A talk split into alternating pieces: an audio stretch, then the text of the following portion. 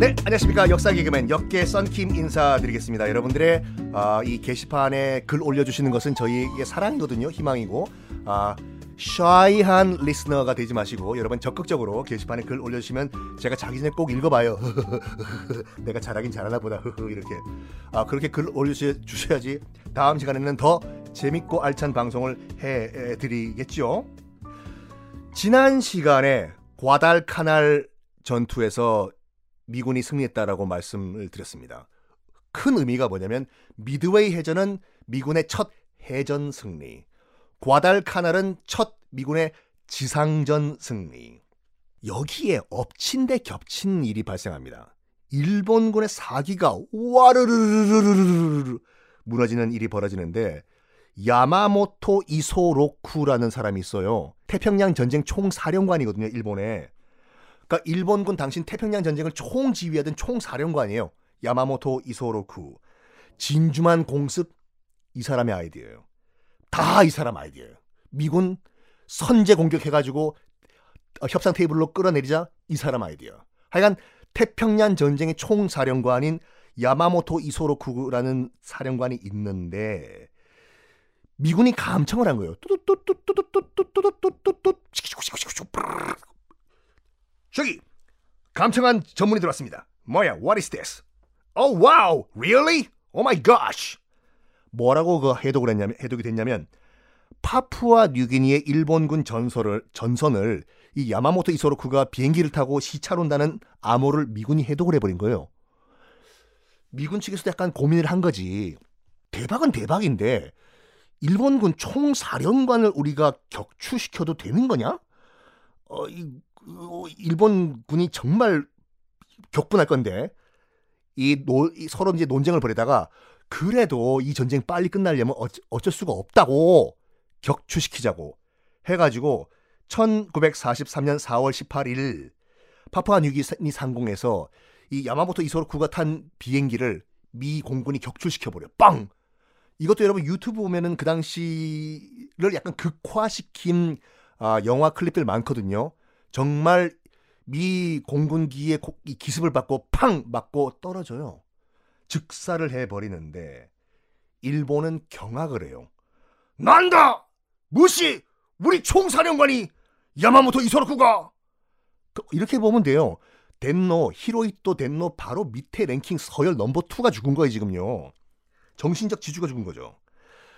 우리 사령관도 신과 비슷한 우리 사령관도 죽을 수가 있구나. 야, 우리 지는 거 아니냐? 드디어 일본군 측에서도 우리가 질 수도 있구나라는 인식을 하기 시작합니다. 미군 이왕 사령관까지 죽인 김에 일본군 사령관 본토 공격하자 결론을 내리는데 이 전쟁을 빨리 끝내려면 이렇게 태평양 위에 있는 섬에서 치고받고 하는 게 아니라 본토 공격을 해야 돼 본토 어? 본토를 공격하기 위해서는 우리가 갖고 있는 폭격기가 본토까지 날아가야 되는데 지금은 약간 그 거리가 모자라가지고 거기까지 못 가. 야, 자 가져와, 자. 줄자, 괜찮아요? 오케이. 갖고 와, 갖고 와. 야, 우리 거기 폭격기 최대 몇, 몇 킬로까지 날 수 있냐? 이 정도요. 그러면 도쿄에서 줄자 쫙 뽑아봐. 어디까지 가? 어, 요, 요 섬인데, 요 섬? 그 섬이, 그 섬 이름 뭔데? 사이판인데요. 드디어 여러분들 일본 본토를 공격하기 위한 전초기지로 찌뽕한 사이판 점령 작전이 시작이 됩니다. 사이판 점령되면 일본은 끝이에요. 왜냐면 그 당시 이제 B-29 폭격기가 있는데 B-29 폭격기가 사이판에서 출격을 하면은 일본 본토까지 폭탄을 때릴 수가 있거든요. 자, 이제 사이판 점령이다. 모든 미군들 출동 준비하라. 1944년 6월 11일. 어디선가 많이 듣던 날짜 아니에요, 여러분들? 어, 기억이 안 나는데요? 1944년 6월 11일 내 생일인가? 썬킴쌤 생일인가? 어, 뭐예요? 아, 1944년 6월 6일 빠밥 빠빠빠빠빠빠빠밥 빠라빠빠빠빠빠 또 longest day 노르망디 상륙 작전이 있었지 않습니까? 며칠 전에 6월 6일 노르망디 상륙 작전이 있은 며칠 후, 그러니까 6월 6일이 노르망디 상륙 작전이고 6월 11일에 미군이 사이판을 기습 공격을 합니다. 정찰기 띄우고 보고 나발이고 없고 전투기, 폭격기 1100대가 출동을 합니다. 사이판 점령에. 정말 맹렬히 폭격을 하죠. 그리고 함포 사격도 시작을 하는데 그러니까 미군이 일단 어떻게 생각하냐면 사이판 과달카난에서 봤잖아요. 일본 애들이 옥쇠 그러니까 나, 차라리 날 죽여라. 죽기를 각오하고 덤비는 일본군을 본 미군이 거, 약간 겁을 먹었어. 야, 쟤네들 말이야. 죽기를 각오하고 덤비니까 무섭다, 야. 그 최대한 지상전은 약간 피하면서 이 점령을 하기 위해 가지고 가용할 수 있는 모든 함포와 전투기를 응해 가지고 일단 지상을 박살을 내버리려고요.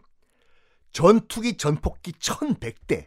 1100대면 여러분 어마무시한 거거든요. 조그만 섬 하나 점령하려고. 그리고 함포 사격을 일제히 사이판 해변에 때려 붓는데 이틀 동안 이틀 동안 함포 사격 총 16만 5천 발, 16만 5천 발을 날려요.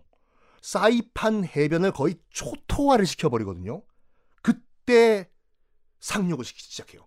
자, 이제 이 정도면 일본군들은 전멸했다고 본다. 모든 미 해병대 상륙! 오케이!